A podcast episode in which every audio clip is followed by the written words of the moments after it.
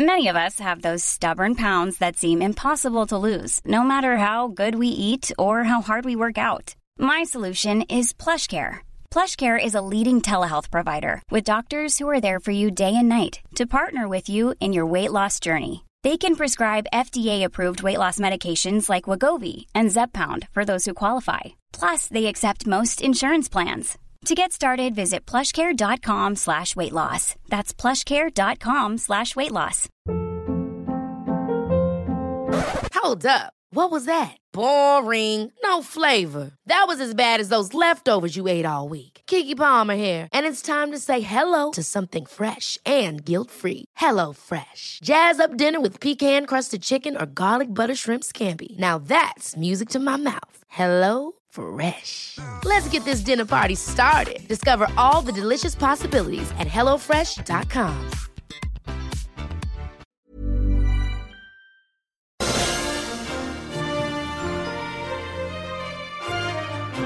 It's been a fascinating season for the Boston Bruins. They bid farewell to their captain, Zdeno Chara, as one of the more popular players in Torey Krug.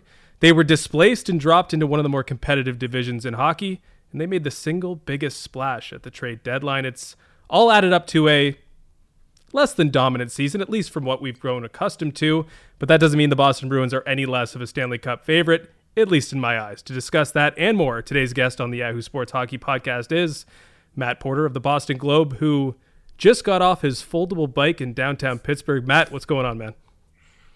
It's uh, I'm feeling refreshed. Um, unlike pretty much every hockey player at this time of year, who I, I can't imagine what it's like for them, you know, having to go through this kind of season. But I'm getting outside. I'm enjoying the uh, the city, I guess. Well, you're getting outside, and that's better than what we can do here in Canada. So uh, enjoy enjoy those little things because uh, we're still fighting through it a little bit. It'll come. It'll we're come. we're breaking rules to go outside at this point. So, but it'll come, and we'll all be better for it. So, I want to get to all things Boston Bruins with you, but first, I do feel like I should pick your brain on the big news in the NHL south of the border this week, which is the NHL finalizing its U.S. National Broadcasting Rights Partnership package, adding TNT as the B package to ESPN. So, as a US based hockey fan and obviously media member who has experienced 16 years of the NHL and NBC, who understands, you know, what ESPN and TNT provide, and who knows the important, you know, uh, the importantness of uh, uh, these deals and the health of the league and, and everything that goes with, you know, signing these major deals. What's your take on all on how all this is shook down? Yeah, I think obviously change can be can be great, uh, and I, I think in the in the case of NHL, you know, broadcasting, you know, we've seen. I don't want to say that NBC's done a bad job because Mhm. you know once you once you you know what goes into this kind of stuff and how hard it is to, to put it on and and you know please everybody you'll never be able to do that but for me the product was getting stale I, I- think that you know NBC's coverage was often very serious and you know very just kind of I'll say at times dour. I mean really it's it's they didn't have a lot of fun. They tried to do the th- the, the fun thing with Jeremy Roenick, you know, let's bring on a, a loose cannon and you know get him to uh, you know to go try barbecue at the Carolina games and stuff like that. But I don't know. It just it, it never really hit home for me. I was never like excited to watch a you know an NBC game, and you know the the intermissions were very skippable for me. And Right. you know, it, it- but as far as TNT goes, they have a chance now to to bring I think some energy and some fun. I mean, we see what they've done with Inside the NBA. For my money, one of the best studio shows in sports. It, it's just it's fun. It's freewheeling. They don't take themselves too seriously. Obviously, they have the talent, and you know Charles Barkley, um, who plays off you know hit, hit the guys on that panel so well. But you know the I, I think now it's it's almost asking too much for for TNT to come in and say, all right, well, you know, we're going to give you the Charles Barkley of hockey. Maybe it's even Charles Barkley. maybe Right. maybe you know he's he's a, a noted uh, hockey appreciator. Um, you know, maybe he'll uh, want to work a couple extra days a week and get on the NHL coverage. But it, it's I, I think it's a great opportunity for TNT. I'm excited for it, and I, I- hope that they, you know, kind of follow their own uh, their own path and, and do what they've been doing for the NBA. And I think it can only be good for for uh, the NHL, eh, which obviously has a, a shot in the arm now with the ESPN deal too, with the kind of you know um, you know wide reach and and um, conversation driving coverage that ESPN is known to provide. Yeah, I mean, I think that's the most encouraging thing is we know exactly how ESPN treats its products. Everything gets the ESPN treatment when it's on ESPN, and obviously this is one of the four major sports. It's not going to be neglected, and we know that TNT can put on shows that are sim- simply unmatched in the in the space that they are. Uh, but do you worry at all about them getting the same treatment? Uh, uh, like, are we going to see an inside the NBA for the NHL, or is it just going to be, uh, you know, a lesser than, even though they are on those big channels uh, now, just along with the NBA and other sports as well? Well, you would hope that you know they would make the most of their investment, and obviously, I know that's you know in, in these times it, that's not always possible. You know, there are only so many dollars to go around, and I don't, I don't know exactly the the state of Turner's business or or even uh, Disney's for that matter, but um, you know when you say the four major sports you know, hockey wasn't one of the four major sports according to ESPN over the last 15 years. If you looked at their website, you know, hockey was was really, you know, if you, even just visit from a visibility standpoint, if you look at the drop down menu on ESPN's website back then, not now, you'd have to go down below motorsports, college sports, um, you know, a, a, ton of other things, um, you know, international soccer and um, a ton of other kind of sports that are considered in the states to be you know second or third rate to even find mm-hmm. the NHL. And on Sports Center, unless Connor McDavid did something ridiculous or there was some kind of knockout punch fight, you know, you're not going to see NHL highlights until way deep in the in the show.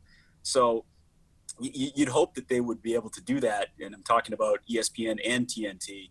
Um, you know, they've committed to televising the Stanley Cup Finals, and, and it seems like they're all in. So hopefully that's a, a plus for hockey fans. Uh, you mentioned Charles Barkley. Uh, I think everyone would like to see him involved in a small way just because it's Charles Barkley and that'll obviously be entertaining. But are there any other personalities, maybe some that have been idle, some who have been at ESPN since ESPN last had hockey that you're looking forward to see back in a prominent role, whether it's on ESPN or TNT?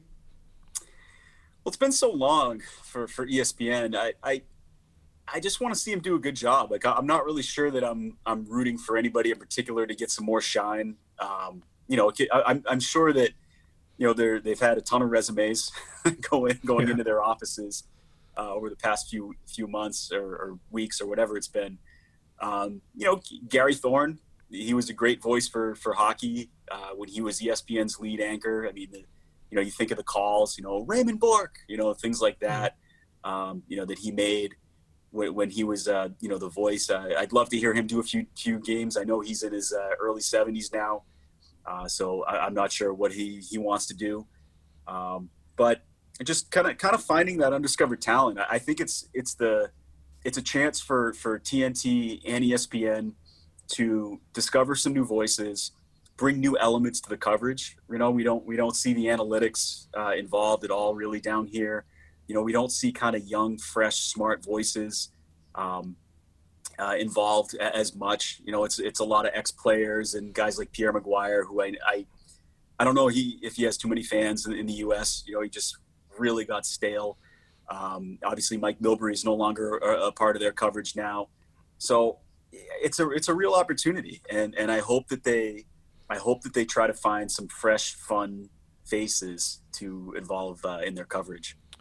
Yeah, I mean, I'm totally with you. I think my only concern from that end is that it's going to have to happen pretty quickly. It's going to have to be done in haste because both these companies, I guess TNT, it seems they only, you know, realized they were interested within the last few months, it seems, and they're going to have to rush to put things together uh, because as much as this is a condensed schedule, it's also a schedule that's running a little bit late, and next season is going to be starting uh, before we know it. The other big news from this week, with a big talking point, I guess it was last week, was Robin Lehner's comments about uh, taking the vaccine and competitive edge. You've been vaccinated. You you showed that on Twitter, so I hope I'm not uh, uh, talking at a school. But the Bruins, I believe, are partially vaccinated. I think most U.S. based teams are getting to the point where they're vaccinated or getting uh, partially vaccinated. So I just wonder from the start of the season till now how the situation has changed for you, how the situation has changed for the Bruins, how the situation has changed for your colleagues since the start of the season. Are you experiencing any of the frustration that Lehner's experiencing in terms of, you know, you you think you're operating in a safer space, but uh, you're still you know having to play by the rules here.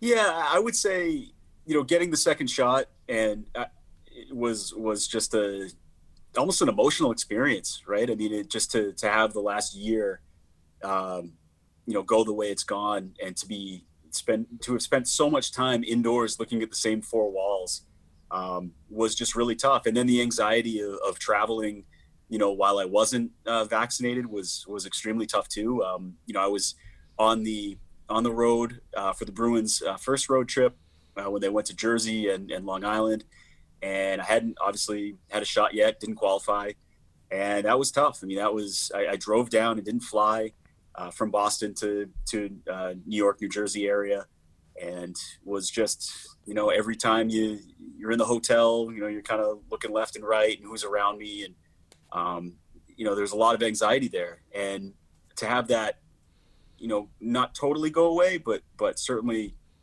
um, you know dissipate almost mm-hmm. entirely.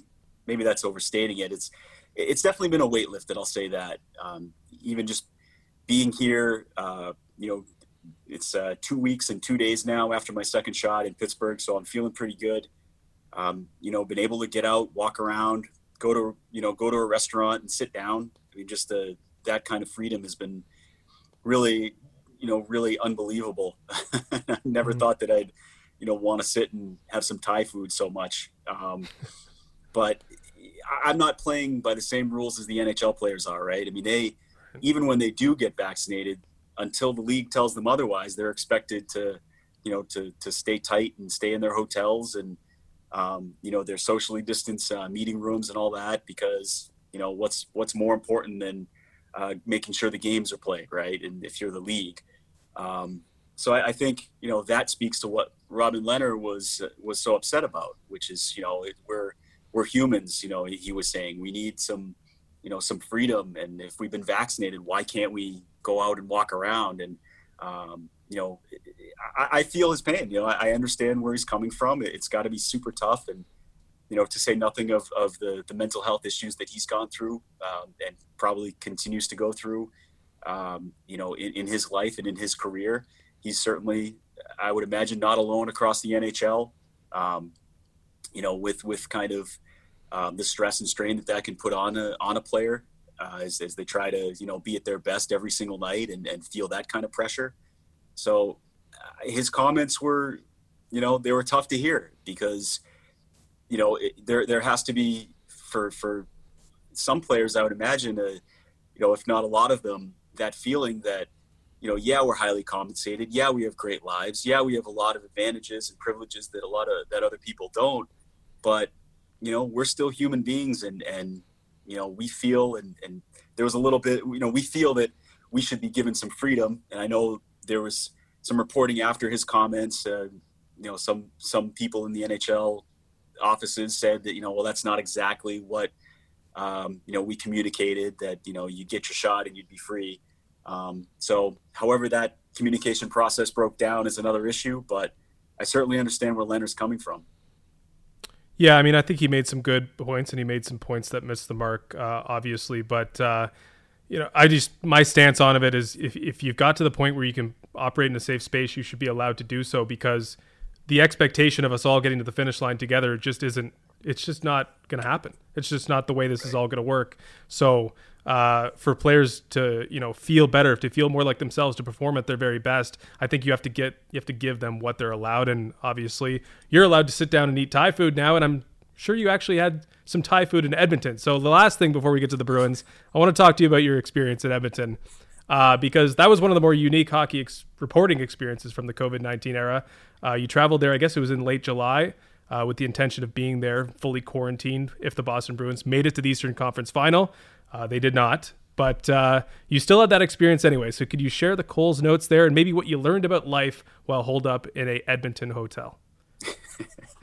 yeah, I went to, I went to cover a hockey team and they never showed up. Basically, yeah, that was uh, you got the details right. I, I went to I went to Edmonton in in July expecting to meet the Bruins. They they were looking pretty good. Um, maybe maybe maybe expecting is a little bit too strong of a word. I, I was anticipating they might be there. Uh, what did I learn? I learned that I can handle myself uh, being in a in a hotel room for eight days. Uh, it was just, man, it, it was it was wild. I I'm in a really nice hotel, and I'm looking at this beautiful view. I mean, Edmonton. I'd never been there in the summer. I'd only been there when it's you know in February when it's uh, mm-hmm. when it's like so cold, cold it'll melt your face off. And so I was so excited about that chance to to do the quarantine and at least be able to get outside. Um, I did not make it. Um, it was nine days actually, not eight days. But yeah, I mean, just just got to experience some good restaurants. I, I know that. Um, you know, got to have some great Indian food. Uh, you know, got to um, try some of the, the different uh, delivery options. Got to know Skip the Dishes pretty well. Um, you know, shout out Skip the Dishes. Um, but you know, the staff was great. They they actually um, they they treated me kind of carefully. I, I think the you know we're seeing you know now obviously the situation in Canada is, is, is a lot different than it was then. And back then, you know, Albertans were very proud of, of you know, how low, seemingly very proud of, mm. of how low uh, their, their case numbers were. Um, so I was treated, I, I just, maybe it was my own feeling and, and you know, my own personal kind of, uh, you know, feeling on it. But um, I, I had this kind of sense that I was looked at as kind of the American, you know, that, that might be a risk, you know, coming into the hotel. And, um, you know, even in the airport. Um, though I did have a pretty fun uh, interaction with a Leafs fan who said that you know he wasn't sure if he could clear me because I was from Boston um, mm. in, at Toronto Customs. But um, this, the hotel staff uh, in, in, Edmonton, uh, they were great. You know, they brought me some dumbbells uh, every day actually on a on a luggage cart, and so I could do workouts in the hotel room, and then took them away. And um, you know, I did my part. I sanitized them with some wipes and stuff, but it's just funny to think back on all that stuff, you know, and just every single day waking up, looking outside and thinking, you know, I hope I can get out there and, you know, see whatever the city has to offer. But then all of a sudden I blinked my eyes and I was home. So it's, uh, I, did write about it for the Globe, got some, uh, some copy out of it. So that was a, at least a, a nice little, uh, you know, cherry on top. And a few meals. Uh, did you ever make it to the rink? No, did not. No. Didn't go anywhere so, besides the hotel room. Wow. That's uh, that's quite the story, and one you'll be telling for a long time. Uh, I I do I like the way you started that with the Bruins. The expectation is that the Bruins would be there, and I think that says something about the Bruins that you can send a reporter as an outlet to somewhere where the Bruins might go if they reach their potential. Not too many teams would be sending uh, their reporters just based on that, but again, that's sort of the high bar that the Bruins have set in the last few years. So let's get into the Bruins. I'll start with a broad stroke. I mean, we're into the last month of what would be a normal regular season here, last month or a few weeks of this season. How do the prospects of winning a Stanley Cup compare this season to they to the you know handful of previous seasons where they've been near the top of the league? Uh, and are the Bruins uh, where would the Bruins figure they are themselves? I guess in the hierarchy in terms of elite teams and, and Stanley Cup contenders. I would say the expectation is the same the chances are probably the same, but the makeup is different. Like they've, this is a team that's been built. It's, it's the makeup isn't totally different, right? I mean, even though, you know, at the top of the show, you mentioned Torey Krug, Zdeno Chara, they're gone. Um, so there are some new faces, obviously, but this is a team that has really relied on its top line, its power play, its defense, and its goaltending, and then if they make a deep run in the playoffs, it's probably because they got secondary scoring. They had their, their second, third, and fourth lines going and, and contributing.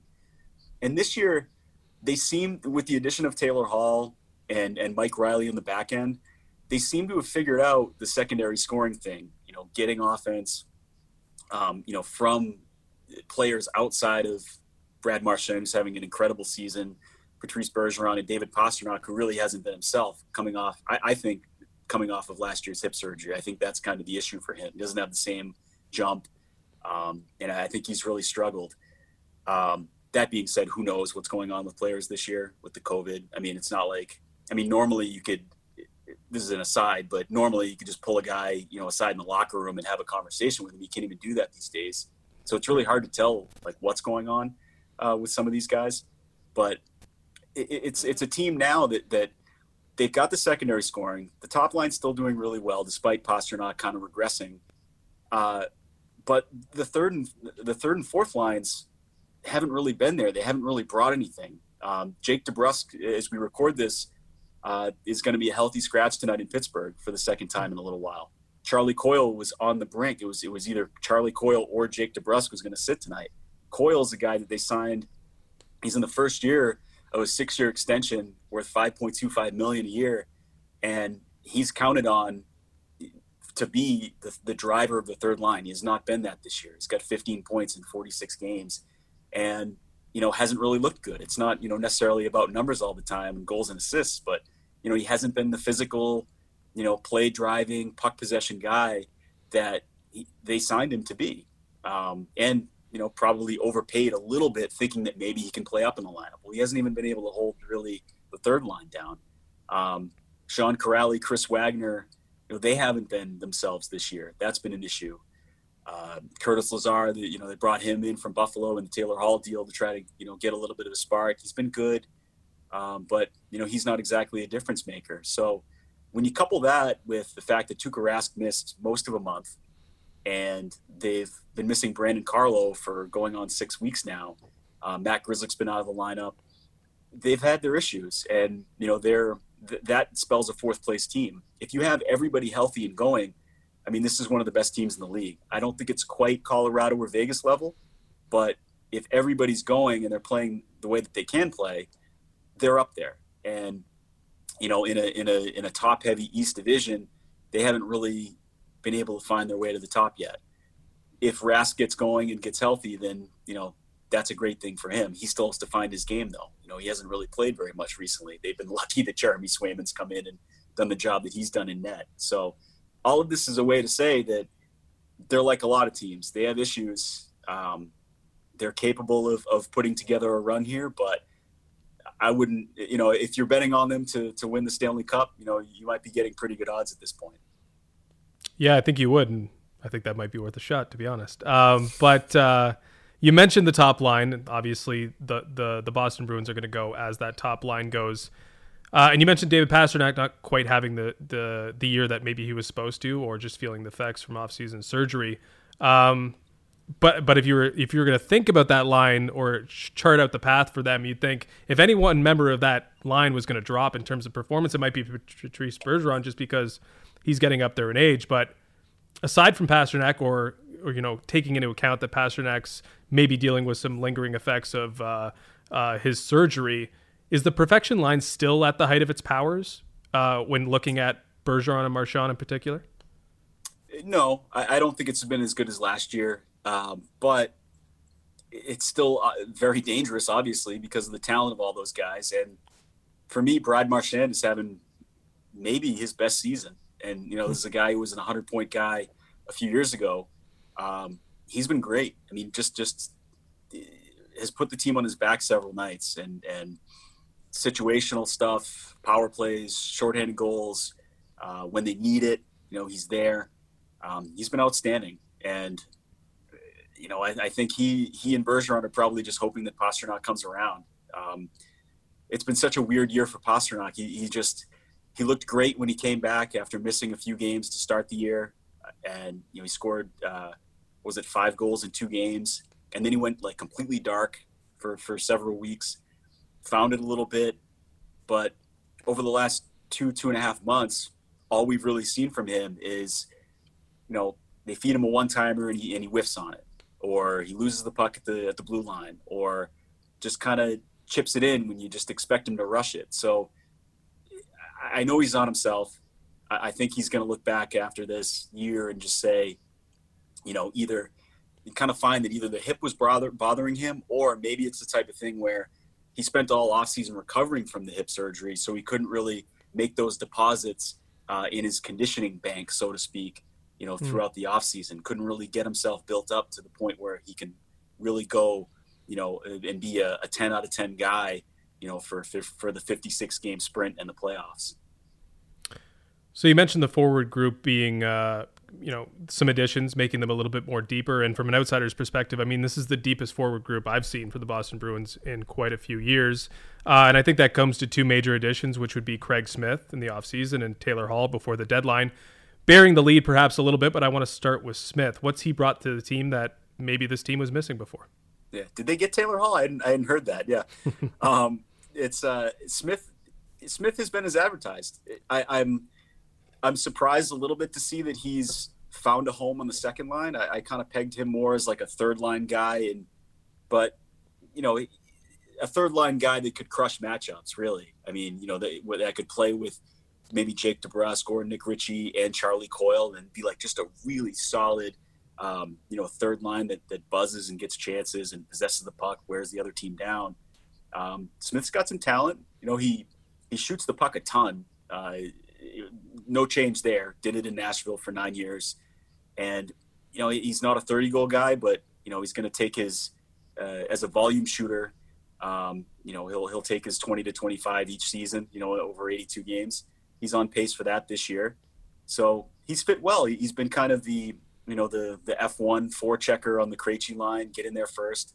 Um, but you know Krejci and, and, Hall kind of play the East West a little more. He plays the North South.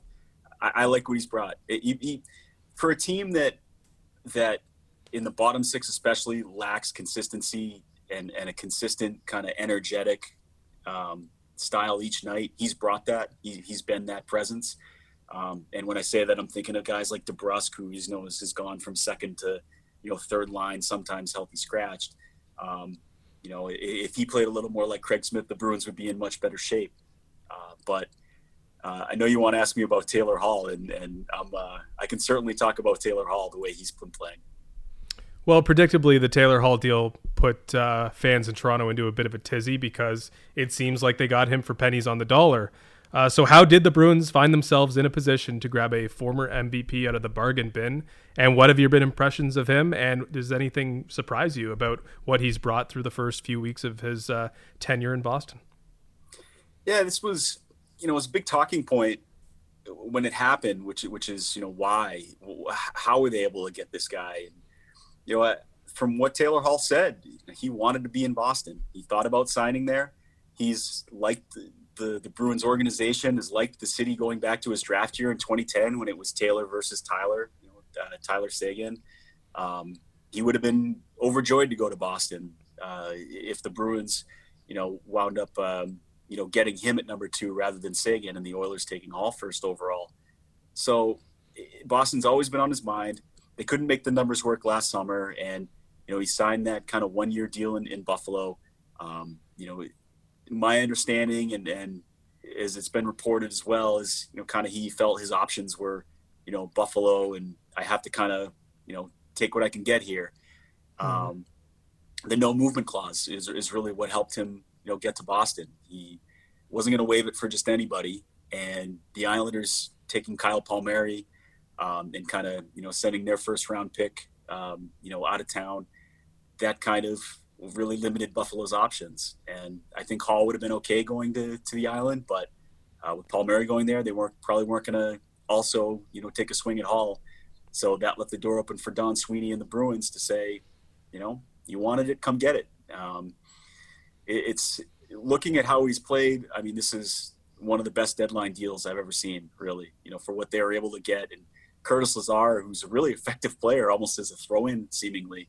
Um, what Taylor Hall has brought to the table has been the Taylor, not the Taylor Hall we saw in New Jersey, not that dynamic, not that, you know, uh, much of a game changer, but Taylor Hall of, of 2020, 2021 is still a really effective forward and, and, a legitimate top six guy, you know, a guy that can rush the puck, um, you know, a guy that can, can attack off the wing, make plays, uh, really make it easier for the Bruins. And we talked about that rebuilding defense you know, you're looking at a guy that can take the puck out of the zone as a one man breakout, and they've needed that all year long.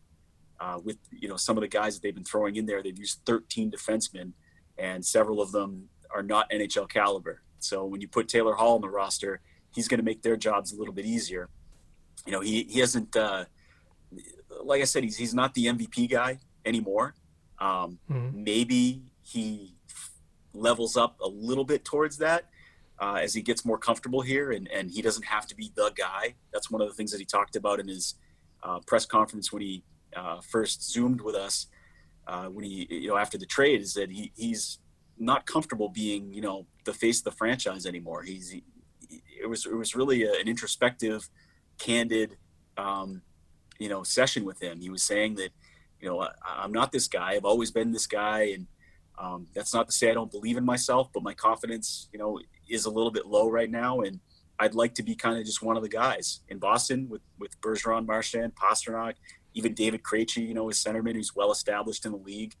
Um, you know, he can be he can just be one of the guys. Um, so he's been outstanding, and, and and one of the things that's really surprised me about him is his defense. You know, he's a I don't want to say he's you know on Bergeron's level, a 200 foot uh, forward in the NHL. He certainly isn't, but um, he backchecks you know using all of his uh, speed, and he still has considerable speed. Um, you know, even maybe he doesn't have quite the top gear that he did in Jersey um, in that MVP year, but you know he saved a goal. Actually, saved two goals the other night uh, in the game against the Penguins. One of them just by you know coming from about 15 feet um, behind Teddy Blueger in the Bruin zone, catching him. A little bit of a stick push from Craig Smith, kind of at the end. You know, gave him one of those. Um, you always love to see that. Um, but he caught him and he broke up a two on one. And he also saved an empty net goal too. It was a you know a 1-0 game. Um, Taylor Hall shut that down in the final seconds too. So uh, I've been really impressed. I didn't know he was this complete of a player, and I didn't know he had this much left. And you know, obviously, it makes you wonder what's the future with Taylor Hall in Boston. You know, does he does he want to stick around here? Well, probably what are the numbers going to look like, um, and can they get that done uh, after the expansion draft? Yeah, I mean that's my next ter- next question. I mean it's a short term play by nature, but it sounds like it could be a long term play as well, because you know they acquired him on the cheap, and now the opportunity might be there, I guess, to keep him on the cheap if this is uh, exactly where he wants to be. No, maybe, yeah. Um, they they have some money coming off the books. Um, that doesn't mean it's going to be gone entirely. Uh, Tuukka Rask's uh, contract is expiring. David Krejci's contract is expiring. Uh, Krejci's at 7.25 million. Rask's at 7 million um, in, in cap dollars, and those are the two highest contracts on the team. Um, you know, if uh, Bergeron, Marchand, and/or Pastrnak were coming up this year, I'd say you know probably uh, Paul might be squeezed out a little bit, but really what they have to worry about is is Pastrnak coming up in 2023 and uh, McAvoy's up after this coming season, so in two years, I believe. Um, so Brandon Carlo, who's been hurt all year, he, he's coming up. Nick Ritchie's an RFA; he might go to Seattle. So you see uh, opportunities here. Um, you know, for Taylor Hall. Uh, you know, is it a three years at five million? Is that you know reasonable? Just just back of you know napkin uh, um, scratching it out here. I don't know. Um, you know, I don't think he's after the year he had in Buffalo. Um, is he an eight million dollar guy? I'm not sure. I don't think so. Um, but you know, six million, seven million. I don't know. It's, it's going to be really interesting. I, I I don't know if they've started to talk. Um, I wouldn't expect obviously anything to get done after the expansion draft. They're not going to sign anybody until you know they have to. Uh, but certainly, all signs right now point to a, uh, a player and a team that are very happy with each other. Well, I think he did Don Sweeney some favors by saying that he didn't want to be the guy anymore. He didn't want the pressure of being the guy because if you want to fit into the Boston Bruins financial hierarchy, you probably have to take less money than Brad Marchand and Patrice Bergeron and David Pastrnak, I suppose. That just makes all the sense in the world. Uh, but if there is a weakness on this team, on paper at least, it would seem that it would be their defensive corps. Um, but now that they have Mike Reilly, should be maybe be a little bit more confident with this group. Uh, I think that was uh, one of the most important deadline acquisi- acquisitions that seems to be going under the radar a little bit. So has he stabilized things? Maybe the way uh, the the early returns have uh, have indicated.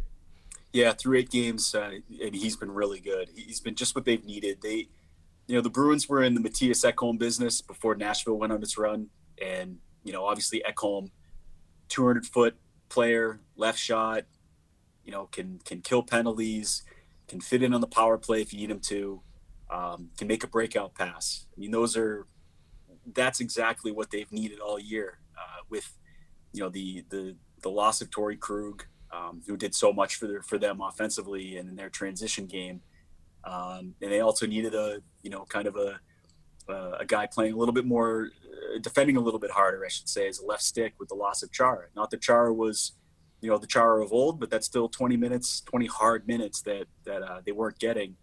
Um, you know, with the loss of Chara, and then they weren't getting from the guys that they put in there, uh, you know, like a Jeremy Lauzon who struggled, um, you know, like a Jack, like a Jakub Zboril who's you know not really quite that guy. He's you know, kind of a two-way guy, but he's a little bit more of an offensive guy, and uh, you know they haven't really seen anything from Urho Vaakanainen.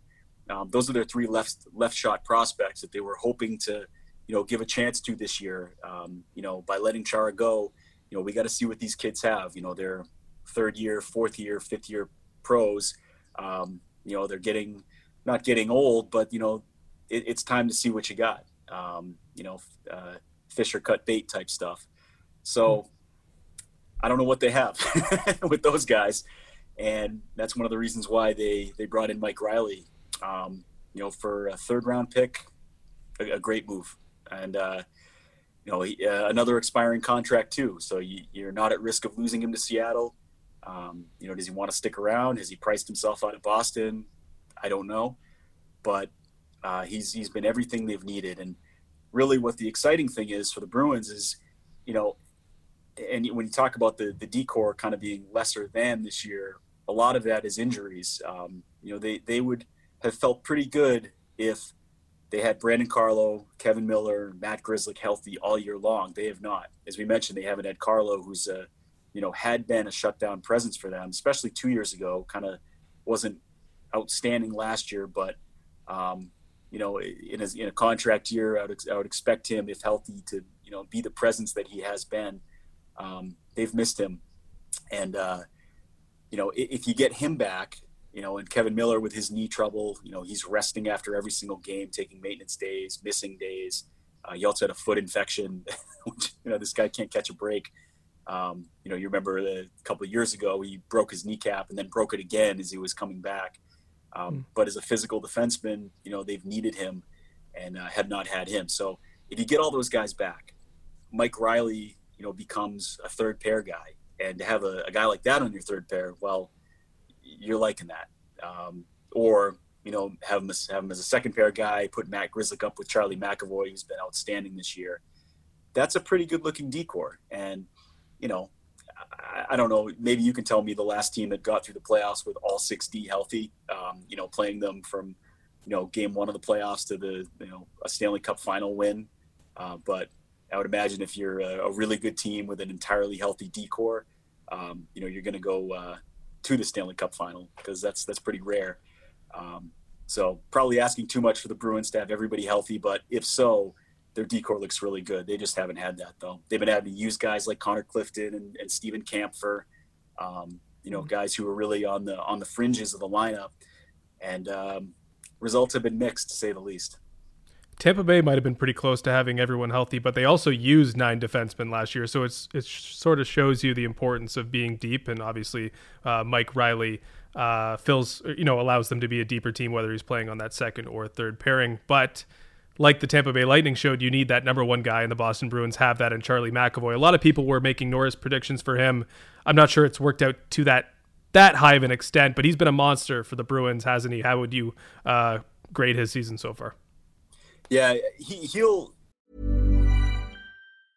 Many of us have those stubborn pounds that seem impossible to lose, no matter how good we eat or how hard we work out. My solution is PlushCare. PlushCare is a leading telehealth provider with doctors who are there for you day and night to partner with you in your weight loss journey. They can prescribe FDA-approved weight loss medications like Wegovy and Zepbound for those who qualify. Plus, they accept most insurance plans. To get started, visit plushcare.com slash weight loss. That's plushcare.com slash weight loss. Hiring for your small business? If you're not looking for professionals on LinkedIn, you're looking in the wrong place. That's like looking for your car keys in a fish tank. LinkedIn helps you hire professionals you can't find anywhere else, even those who aren't actively searching for a new job but might be open to the perfect role. In a given month, over 70% of LinkedIn users don't even visit other leading job sites. So start looking in the right place. With LinkedIn, you can hire professionals like a professional. Post your free job on linkedin.com slash achieve today.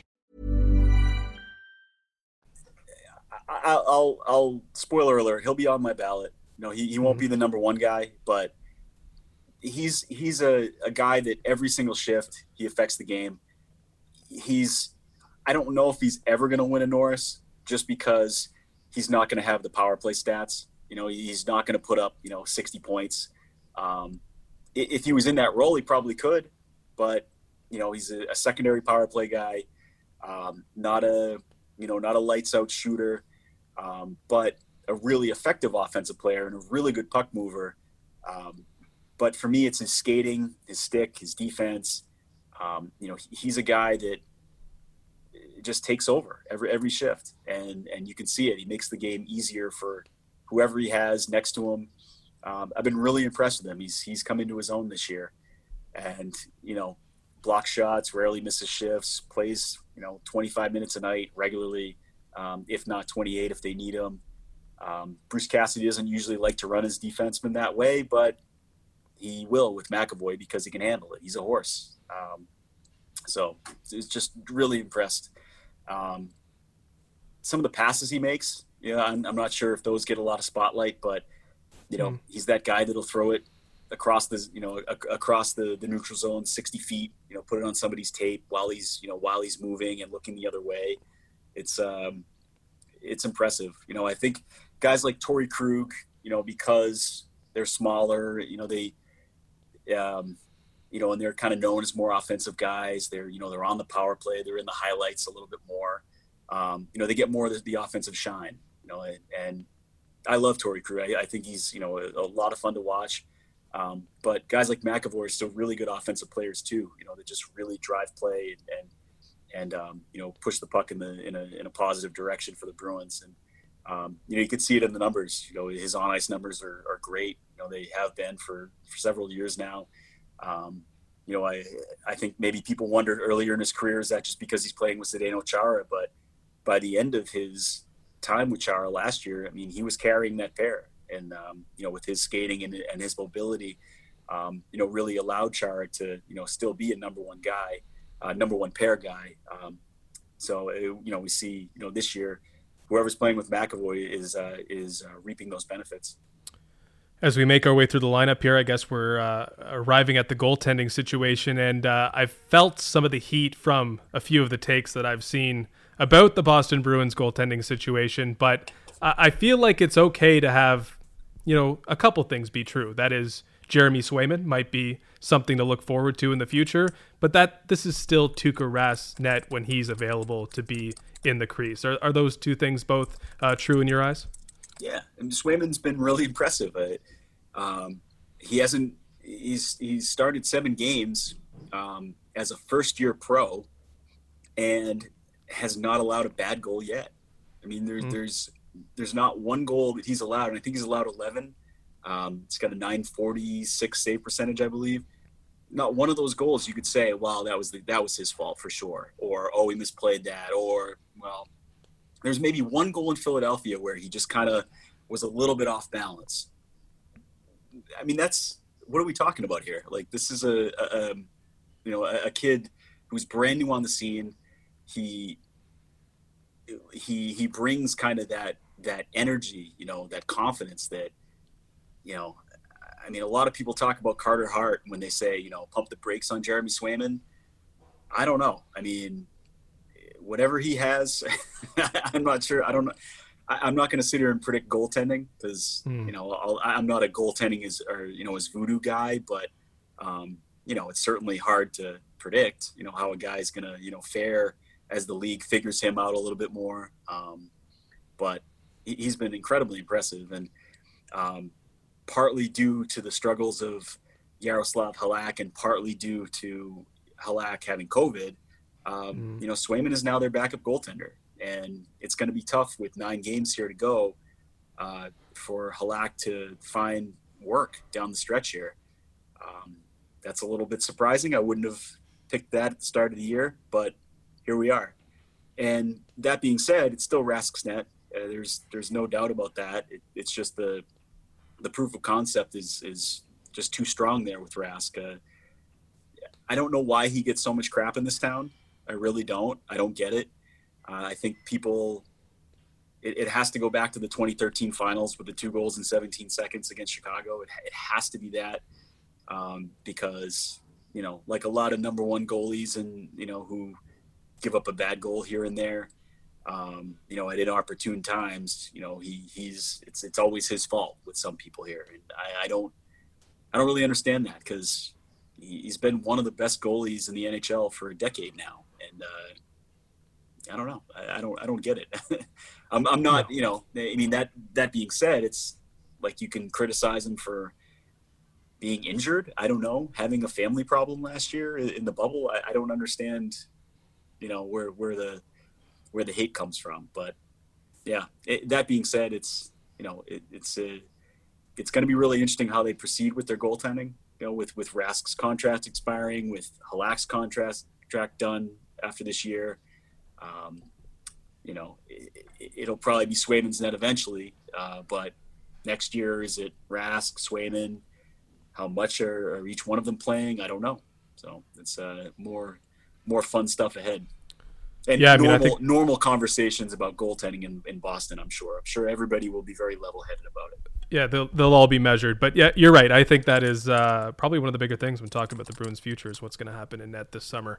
Um, just a couple more for you. Uh, so I mentioned off the top that the Bruins have been basically transplanted into a new division, uh, one that includes basically the entire metropolitan division from a normal year with Philly, New York, Long Island, Pittsburgh, Washington.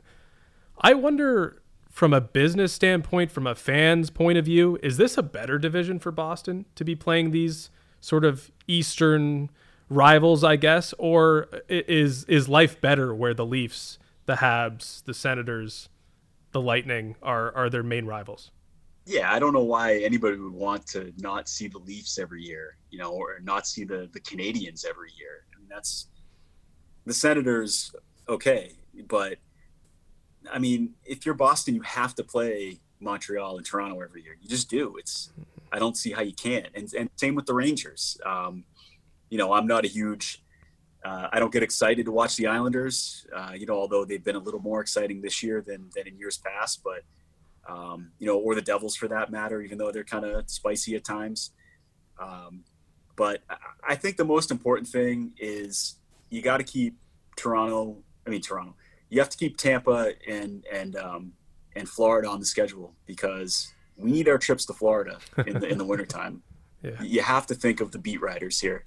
You know, you, you can't just, uh, you know, but I, I think uh, I think anybody would want to vote for you know players and, and coaches and everybody else too, management. You know, they would they would vote for those trips as well. So mm. I'm hoping it goes back to the the way it used to be. I, I want to. Uh, I, I, definitely want to get back to uh, you know Montreal and, and enjoy my time there and, and experience the joy of Toronto and uh, obviously those December and March trips to Florida as well. Yeah, I didn't think about uh, you know the the sun when I was uh, formulating that question, but you do make a pretty good point. Um, but this year they'll have to go through mostly Metro Division teams uh, to get to the third round if they're going to make it there. Um, if you had to handpick from a Bruins perspective, if you're management, if you're one of the players, if you're fans, who would the Bruins want to avoid in terms of matchups, and who would be maybe the team that they'd like to face in the first round? By the way, things have uh, shaken down in the in the uh, East Division this year. I would say at this point Pittsburgh because you know they're going to get Malkin back and Jeff Carter. I mean, he's he looked great to me the other night. I mean, I, I don't know. I, I, obviously I don't watch too many Kings games, um, but you know he looks like a totally different guy. Um, so when you think about Crosby, Malkin, and a rejuvenated Carter, uh, that's that's pretty good. They got some other guys too.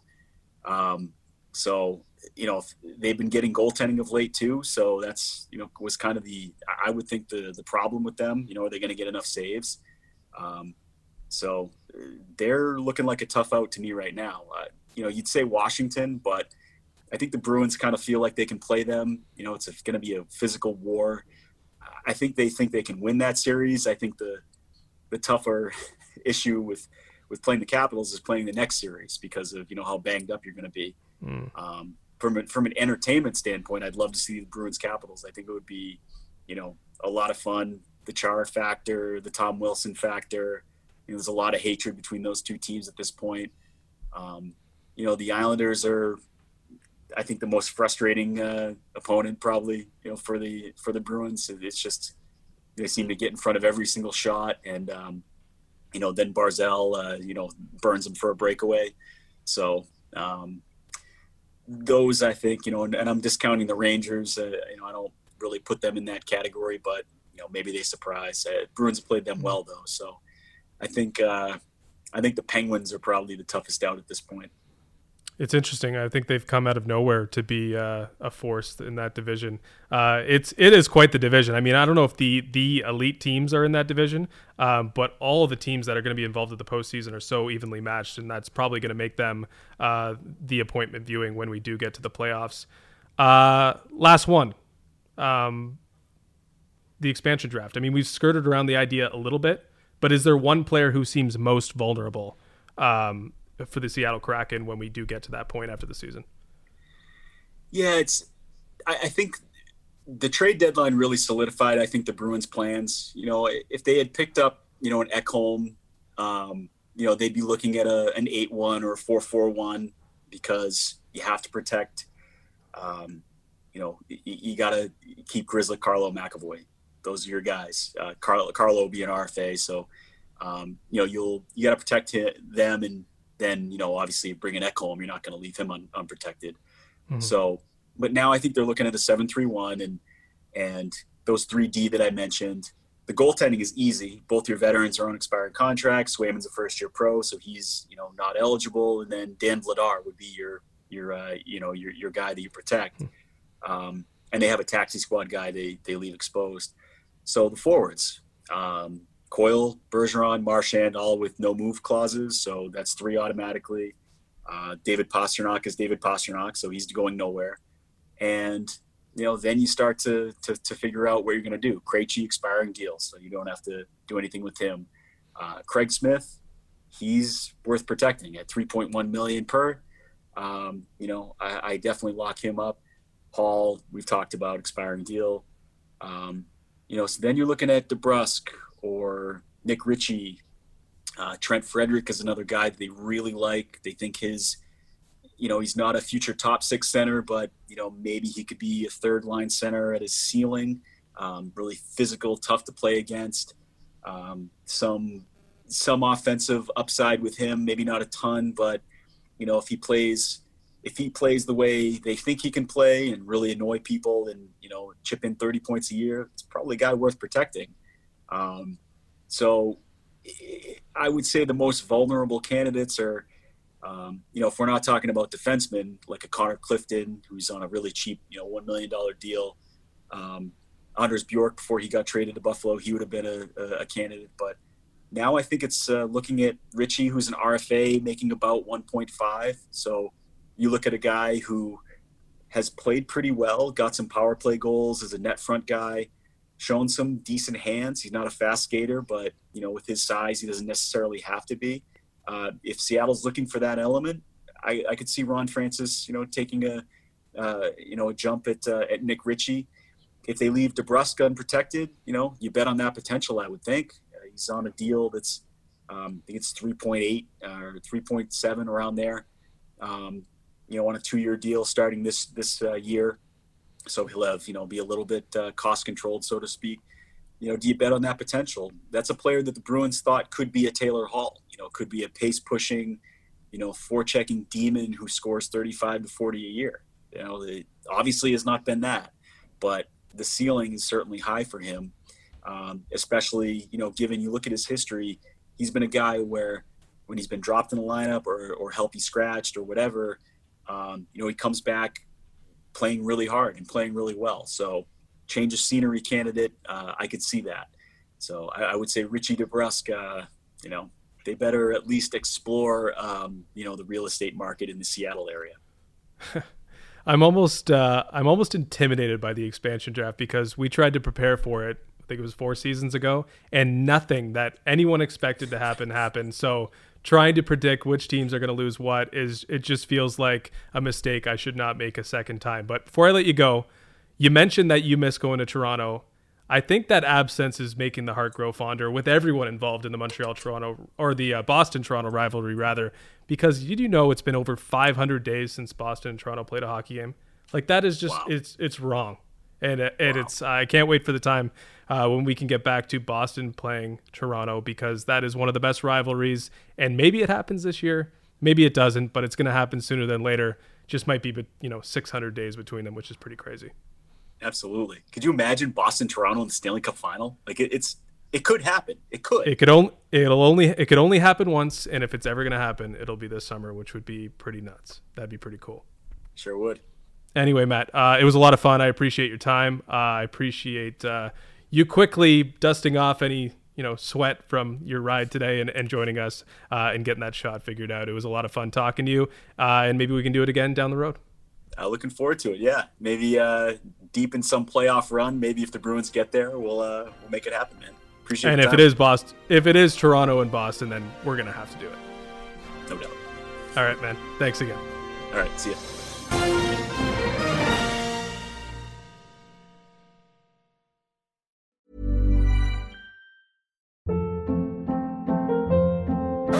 Hold up. What was that? Boring. No flavor. That was as bad as those leftovers you ate all week. Keke Palmer here, and it's time to say hello to something fresh and guilt-free. Hello Fresh. Jazz up dinner with pecan-crusted chicken or garlic butter shrimp scampi. Now that's music to my mouth. Hello Fresh. Let's get this dinner party started. Discover all the delicious possibilities at hellofresh.com.